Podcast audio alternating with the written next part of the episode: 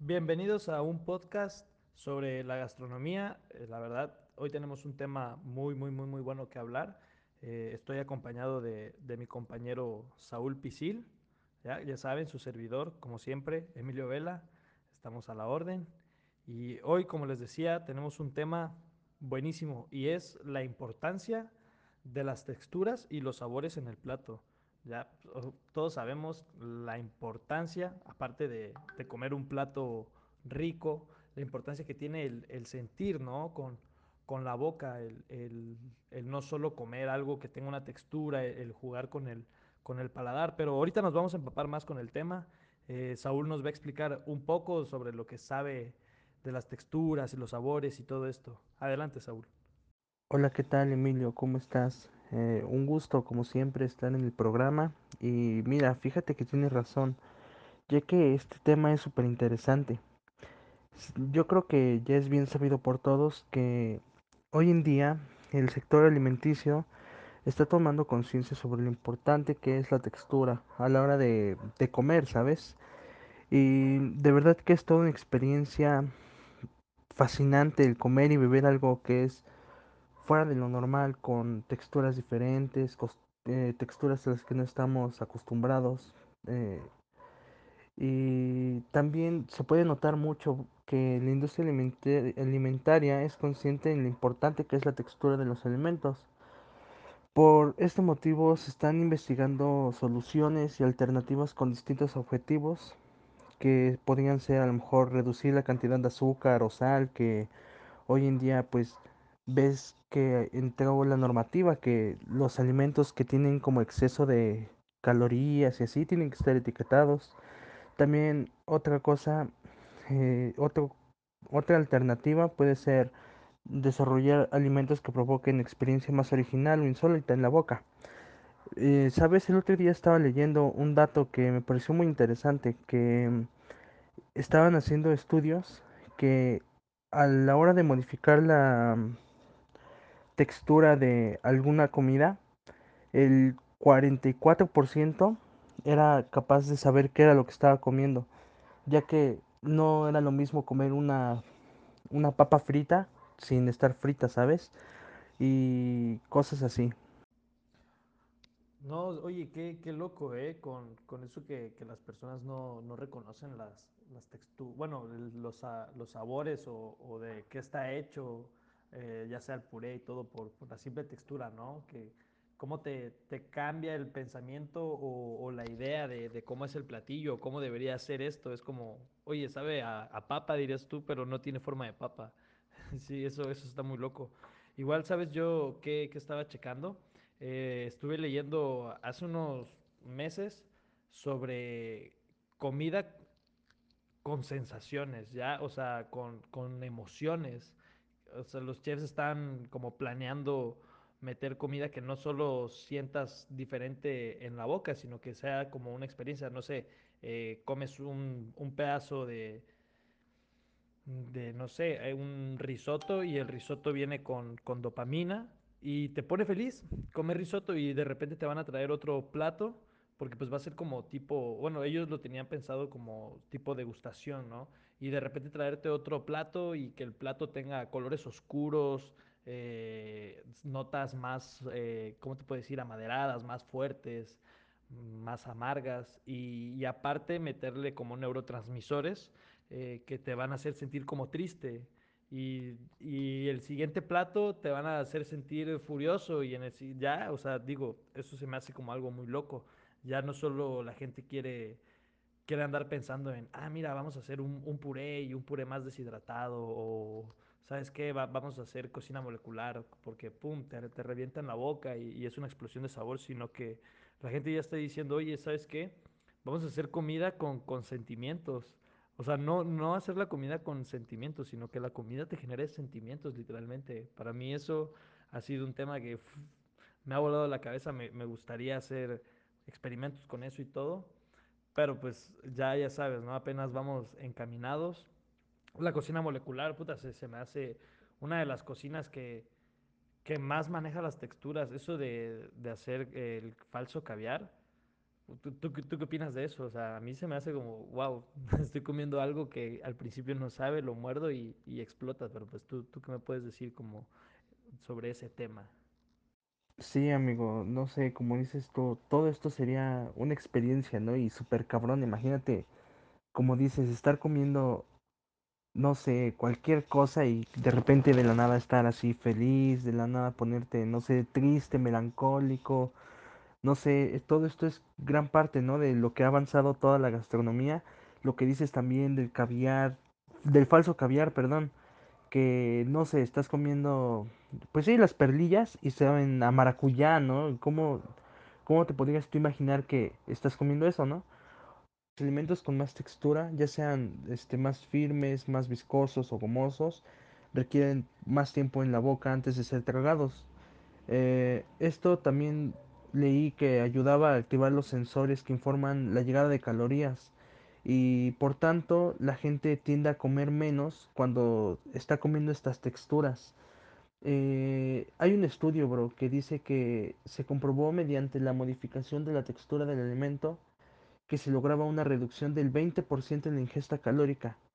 ¿Te imaginas veinte por ciento? Wow, eso es puta. También comerían muchísimo menos y pues es mejor, ¿no? Para la gente. Oye, qué loco, ¿sabes qué? Ahorita con la primera palabra que, que empezaste de, de viscosidad, justo cuando lo dijiste dije, obvio, sí, de este, los japoneses, al japonés le gusta comer cosas viscosas, comen pepinos de mar, comen, ya sabes, como cosas bien excéntricas, bien, bien locas, con unas texturas gomosas, chiclosas, justo las que estabas diciendo, y de repente me sales con, con esta información de, de que la gente que come ese tipo pues, de, de alimentos viscosos y todo, pues es más, es más delgada, no es más propensa a ser delgada. ¿Por qué? Por la absorción de los carbohidratos, lo, lo que me acabas de decir. Entonces, nos estamos dando cuenta que, que, pues gracias a, a este tipo de texturas, eh, toda una cultura que, que, pues, es, es la japonesa, son delgados, date cuenta. O sea, sus, sus dietas son así con ese tipo de texturas y tienes razón. O sea, la gente ya es, es más delgada, no es, no es como aquí en, en México. Bueno, yo siento que México es un país que no juega mucho como con, con eso. La, la, la cultura mexicana, la comida mexicana, no juega tanto con las texturas, sino con sabores, ya, sabores fuertes, picantes, que, que, o sea, ahí va, ¿no? Una, una importancia del sabor. Pero pues yo siempre he dicho que un plato tiene que tener textura porque así es- puedes jugar con él. O sea, puedes decir, bueno, al chef no solo se le ocurrió una, una buena combinación de dulce, salado, ácido, no, sino que aparte de, de que está bien balanceado todos los sabores, por ejemplo, la- repito, la comida asiática, un sabor umami que es un conjunto de, de sabores y que aparte de eso tengas otro tipo de, de textura, de cómo masticar y todo. A a mí se me hace fascinante esa cultura. La verdad que soy, soy muy fanático de la, de la cocina asiática por, por eso, por, por su inmensidad en sabores y texturas. Me, me agradó mucho esto, esto que me estás comentando. Y este, ¿qué, qué opinas tú sobre los purés? ¡Ugh! Yo soy enemigo del puré. Un- La cosa que más odio en esta vida es el puré, papá.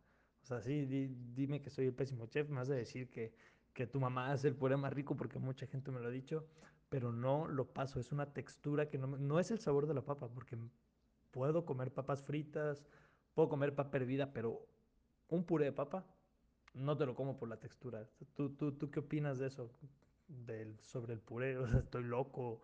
Eh, ¿por qué? Porque mucha gente me dice que estoy mal, pero pues para mí es, pues no sé, se me hace como algo muy X, la textura. Sí, sí, sí, no ma- mira, no me había dado cuenta, ¿sabes? O sea, no lo había relacionado así como a este grado que tú me dices de los japoneses, ¿no?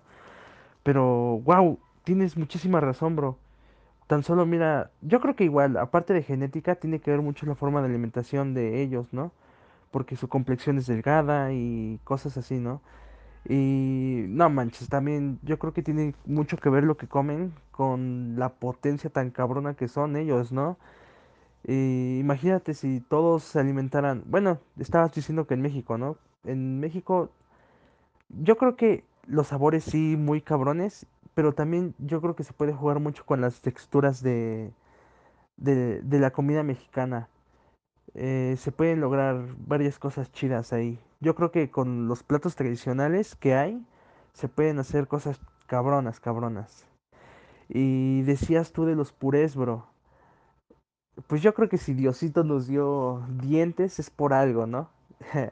Aunque creo que si no tan cabrón como tú dices, así como para no comer los purés por nada del mundo. Pero pues sí, güey. Sí, sí, sí. Yo no soy enemigo de los purés, de hecho soy muy fan. Pero siento, bueno, ahora se puede hacer purés de todo, ¿no?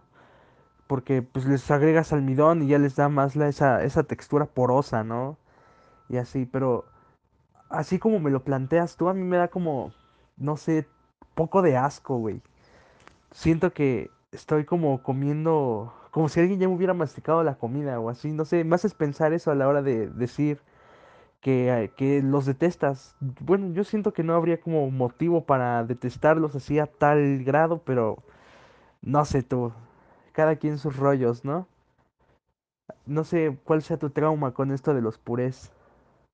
A mí, por ejemplo, así como a ti te, te, te dan, los purés no, no te pasan, a mí lo chicloso, lo, lo, lo que es así como pescado, el pulpo, el pulpo, no, no, no, no, no, no lo puedo comer por nada del mundo, bro. Siento, no sé, una sensación rara en la boca. En general no soy fan de los mariscos, los puedo comer, pero el pulpo de plano sí no me pasa, bro. Creo que, que acabas de des- describir muy bien la textura de- del puré de papa que yo siento así como poroso, dijiste esa palabra, creo, poroso. Y, y exacto, yo, yo, te- yo siento lo mismo, de que literal siento que, que pues ya, ya la comieron, como dices tú, pues ya tengo dientes, ¿no? ¿Para qué necesito un puré? Pero la verdad que si lo complementas, no sé, con, con una milanesa y todo, pues bueno, ahí ya, ya estamos jugando, ¿no? O con lo que estamos aquí en el tema, con la textura. Por ejemplo, ya tienes algo poroso, diríamos, ¿sí? Como, como el puré, algo muy suave. Y no sé, una, una milanesa, que es algo como muy, muy clásico. Eh, puré con milanesas, yo creo que es una pareja perfecta. Eh, Digo, así, así tienes como, como bastante área, ¿no? Como, como camuflajear esa textura de, de la papa, que, que no, uy, no, no me gusta. ¿Y por qué no me gusta? Tengo un trauma. Yo fui una vez a ver a, a una exnovia a Ciudad de México. Yo, yo soy de, de provincia. Fui a verla allá a Ciudad de México y neta, yo de por sí ya, ya lo odiaba, o sea, no, no, no me gustaba, no le tenía como tanto odio, pero no me gustaba. Y resulta que invitan a una tía que hace un puré de papa súper rico, la mentira que todo el mundo me dice, que no, ninguno me ha gustado. Y no manches, dos veces tuve que comer puré de papa porque estaban emocionadísimos por el puré de papa. O sea, se ve que era lo único que sabía cocinar la señora y era lo que le quedaba bien y, y pues se me hizo mala onda, no, no, no comerlo. Y ya cuando pues, mi, mi exnovia me vio y me dijo, ¿y tú qué haces comiendo puré si a ti no te gusta? Y le dije, ay, pensé que no te ibas a dar cuenta. Y no manches, no, no te lo comas si no te gusta. Y ya le dijo así a la familia, pues ya me dijeron que no me lo comiera. Pero sí, sí. No, ese, ese es mi trauma realmente con el puré. Me recuerdo una exnovia. Uy, no. Ese día cómo sufrí. Y no manches, el pulpo. ¿Cómo no te va a gustar el pulpo? O sea, ¿qué onda? Es- bueno, como dices tú, no. A mí no me gusta el puré y mucha gente sabe sacar de onda. Pero el pulpo es muy rico, güey. Y pues sí, tienes, tienes razón. Es, es, es chicloso. Es chicloso el pulpo. O sea, por más bien que lo prepares, se, se siente obviamente lo chiclosito. Muchos dicen que hay que espantarlo y todo eso, pero no, o sea, es, es su textura, es, es, es chicloso. No como suelas, si está como suelas, sí te lo prepararon muy mal, pero sí, sí es chicloso. Y este, pues así, así la historia del puré. ¿Cómo la ves? ¿Te ha pasado algo similar con el pulpo o así? Sí, bro, así como pintabas el puré, te digo, me hizo entender todo eso. Y, y ¿por qué no hay que mandarle un saludo a, a la tía y a tu exnovia, ¿no? Que sepan que estás traumado por su culpa. Y respecto al pulpo, bro, pues no tengo ninguna experiencia así como tú, pero simplemente no, no me, no me pasan esas texturas así chiclosas. Ahorita no se me viene nada más a la cabeza, ¿no? Ma- aparte que el pulpo. Pero el pulpo sí de plano. Y sé que a mucha, mucha gente es así como super fan, ¿no? Pero no, mira, yo no, no puedo comerlo. Yo soy más así como de texturas crunchies, de, de, de cosas cremosas, eh, y así, cosillas así. No sé tú qué opines de todo esto. No, pues sí, sí, sí, un saludo ahí a la, a la doñita y a la exnovia, que espero y escuchen esto. Pero pues, ya ves, los traumas. Gracias, gracias a las señoras. Tú igual que estás loco, güey, con eso del pulpo. ¿Cómo no vas a comer pulpo, güey? Eres mexicano. Pero bueno, pues bueno, vamos a tener que dar por terminada la sesión de hoy. Ya se nos está pasando un poquito el tiempo. Entonces, pues quiero agradecer a, a los que nos están escuchando. Y pues nos, nos estaremos viendo en otra sesión. Fue un gustazo. Emilio Vela, ya saben, a sus órdenes. Y pues un saludo de parte de, de mi amigo Saúl. Hasta luego.